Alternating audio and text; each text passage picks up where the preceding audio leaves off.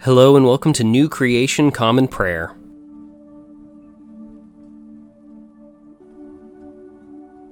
Today we are called to worship with Psalm one thirty-two. Lord, remember David, all the ways he suffered and how he swore to the Lord, how he promised the strong one of Jacob, I won't enter my house, won't get into my bed, I won't let my eyes close, won't let my eyelids sleep, until I find a place for the Lord, a dwelling place for the strong one of Jacob. Yes, we heard about it in Ephrathah. We found it in the fields of Jar. Let's enter God's dwelling place. Let's worship at the place God rests his feet. Get up, Lord. Go to your residence, you and your powerful covenant chest. Let your priests be dressed in righteousness. Let your faithful shout out with joy. And for the sake of your servant David, do not reject your anointed one. The Lord swore to David a true promise that God won't take back. I will put one of your own children on your throne, and if your children keep my covenant and the laws that I will teach them, then their children too will rule on your throne forever. Because the Lord chose Zion, he wanted it for his home. This is my residence forever. I will live here because I wanted it for myself. I will most certainly bless its food supply. I will fill its needy full of food. I will dress its priests in salvation, and its faithful will shout out loud with joy.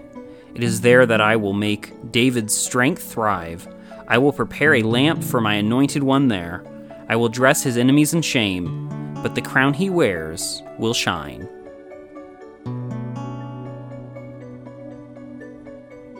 Today's Old Testament reading comes from the book of Numbers, chapter twenty-three, verses eleven through twenty-six. Then Balak said to Balaam, What have you done to me? I told you to curse my enemy, but now you've blessed them. He answered and said, Don't I have to take care to speak whatever the Lord gives me to say? Then Balak said to Balaam, Come with me, please, to another place where you'll see them. You'll see only part of them. You won't see all of them. Then curse them for me from there. He took him to the field of Zophim, to the top of Pisgah. He built seven altars and offered a bull and ram on each altar. Then Balaam said to Balak, Stand here by your entirely burnt offering, while I seek an appearance over there. The Lord granted Balaam an appearance and gave him a message. He said, Return to Balak and say this. Balaam approached Balak, who was standing by his entirely burnt offering with the officials of Moab. Balak said to him, What did the Lord say? Then Balaam raised his voice and made his address. Arise, Balak, and listen. Hear me out, Zippor's son. God isn't a man that he would lie, or a human being that he would change his mind. Has he ever spoken and not done it, or promised and not fulfilled it? I received a blessing and he blessed. I can't take it back. He hasn't envisioned misfortune for Jacob, nor has he seen trouble for Israel. The Lord his God is with him, proclaimed as his king. God, who brought them out of Egypt, is like a magnificent wild bull for him.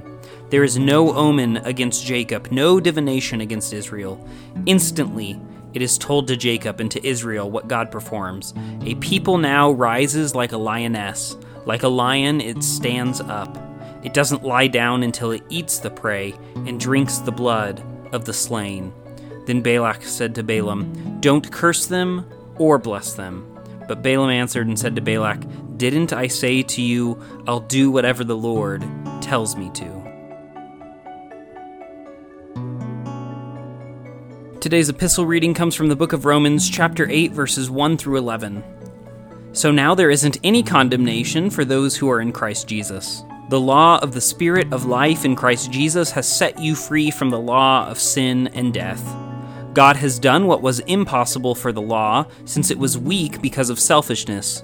God condemned sin in the body by sending his own Son to deal with sin in the same body as humans, who are controlled by sin. He did this so that the righteous requirement of the law might be fulfilled in us.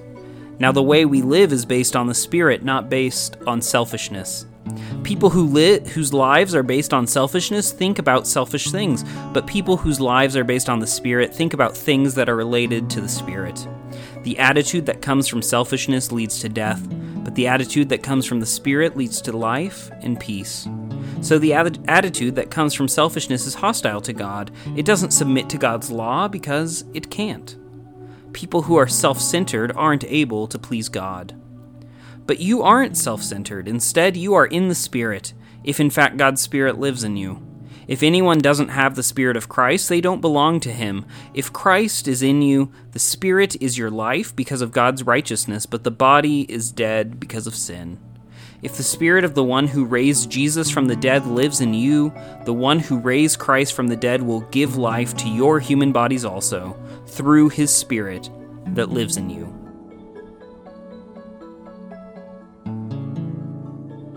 Today's Gospel reading comes from the book of Matthew, chapter twenty-two, verses one through fourteen. Jesus responded again in, in parables. The kingdom of heaven is like a king who prepared a wedding party for his son. He sent his servants to call those invited to the wedding party, but they didn't want to come. Again, he sent other servants and said to them, "Tell those who've been invited, 'Look, the meal is all prepared. I've butchered the oxen and the fattened cattle.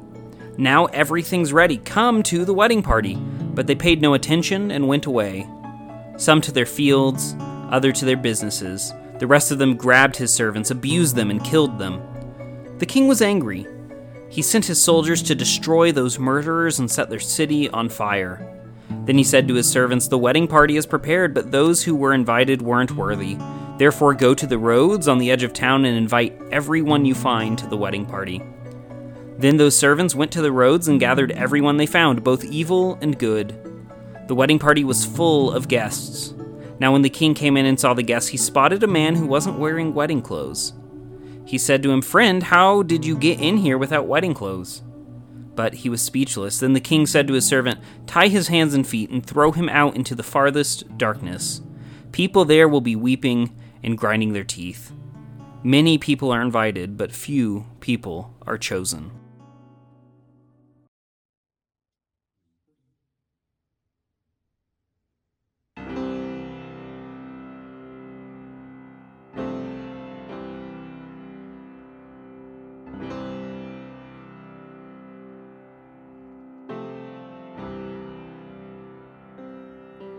I'm calling on the God of Jacob, whose love endures through generations. I know that you will keep your covenant. I'm calling on the God of Moses, the one who opened up the ocean. I need you now to do the same thing for me.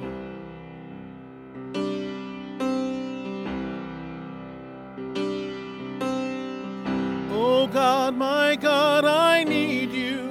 Oh God, my God, I need you now. How I need you now. O rock, O rock of ages, I'm standing on your faithfulness.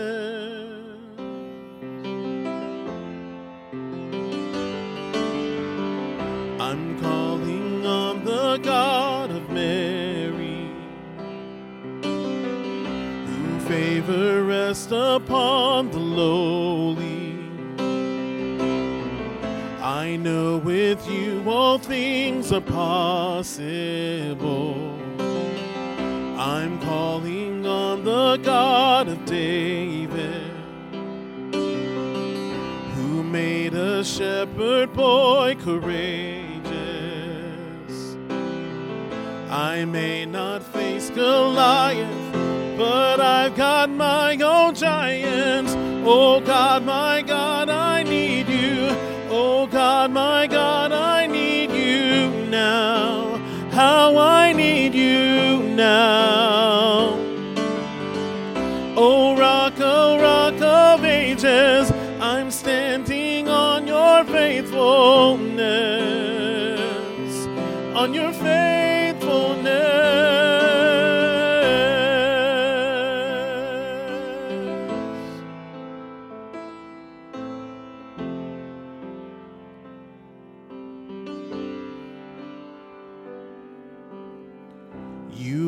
Your your children then. You hear your children now. You are the same God. You are the same God. You answered prayers back then, and you will answer now. You are the same God. You are the same God. You were providing then. You are providing now. You are the same God. You are the same God. You moved in power then. God, move in power now. You are the same God. You are the same God. You were a healer then. You are a healer now. You are the same God. You are the same God.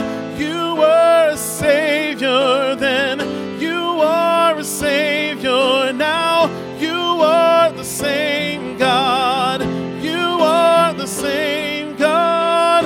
Oh God, my God, I need you. Oh God, my God, I need you now.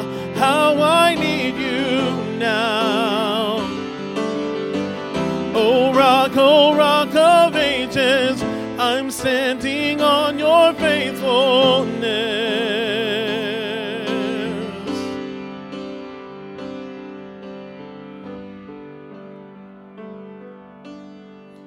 I'm calling on the Holy Spirit. Almighty river, come and fill me again. Come and fill me again. Come and fill me again.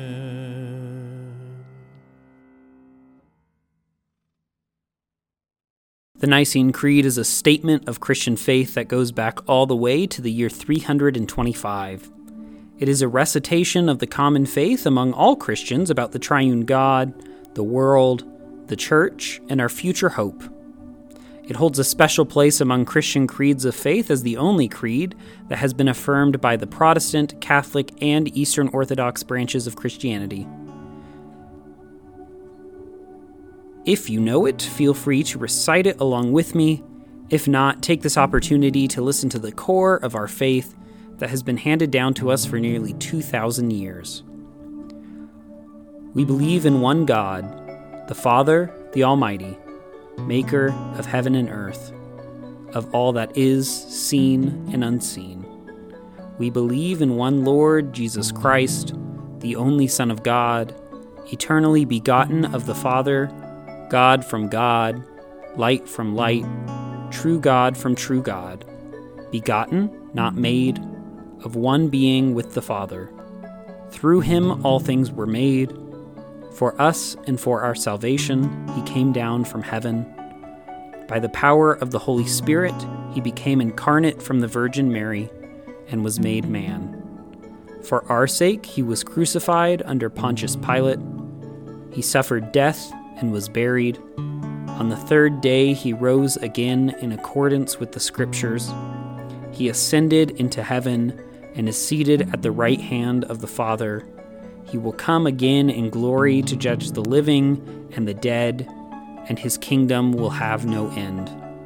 We believe in the Holy Spirit, the Lord, the giver of life, who proceeds from the Father. With the Father and the Son, he is worshipped and glorified. He has spoken through the prophets. We believe in one holy Catholic and Apostolic Church. We acknowledge one baptism for the forgiveness of sins. We look for the resurrection of the dead and the life of the world to come. Amen. And now let us enter into a time of prayer for ourselves, our community, and the whole world. I invite you, wherever you're joining with us, to lift up your prayers, either out loud or silently, wherever you are today. Let's pray. Lord, we pray for your church, both our local congregation and the church worldwide. Help us to be unified in our mission today and to be great co-partners with your Spirit wherever we find ourselves.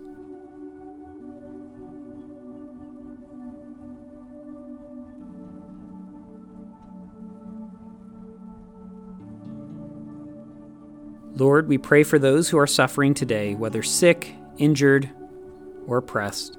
Be with them, supply their needs, and bring justice today, we pray.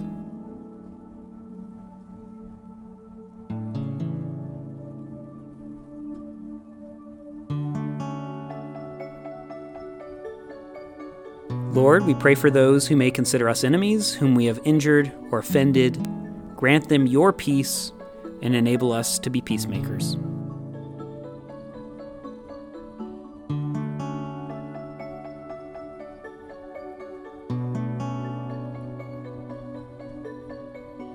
Lord, we thank you for your many blessings, including these.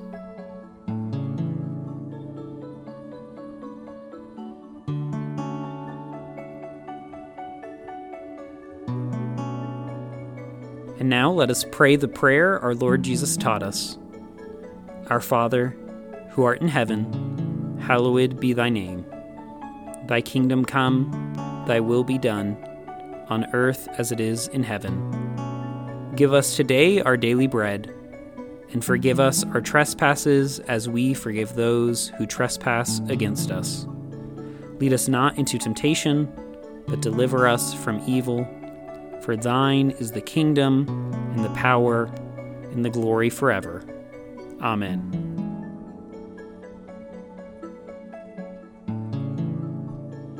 As we depart this time together, go with these words out of Psalm one thirty-four. All you who serve the Lord, bless the Lord right now. All you who minister in the Lord's house at night, bless God.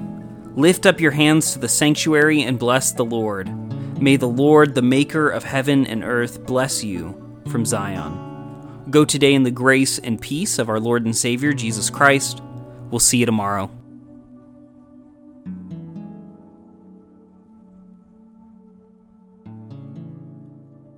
New Creation Common Prayer is a ministry of New Creation Community Online, New Creation Community Middleton, and Nampa College Church. You can find out more about our ministries by visiting nampa college church dot com. Today's song was Same God, performed by Ryan Gage and recorded and mixed by Drew McKellips. All scripture readings were out of the Common English Bible. Today's psalm reading was read by Caleb Daniels. Today's Old Testament reading was by Caleb Daniels. Today's epistle reading was by Caleb Daniels. And today's gospel reading was by Caleb Daniels. Background music for New Creation Common Prayer was created awesomely by Keller Gage. Today's devotion was produced and edited by Caleb Daniels.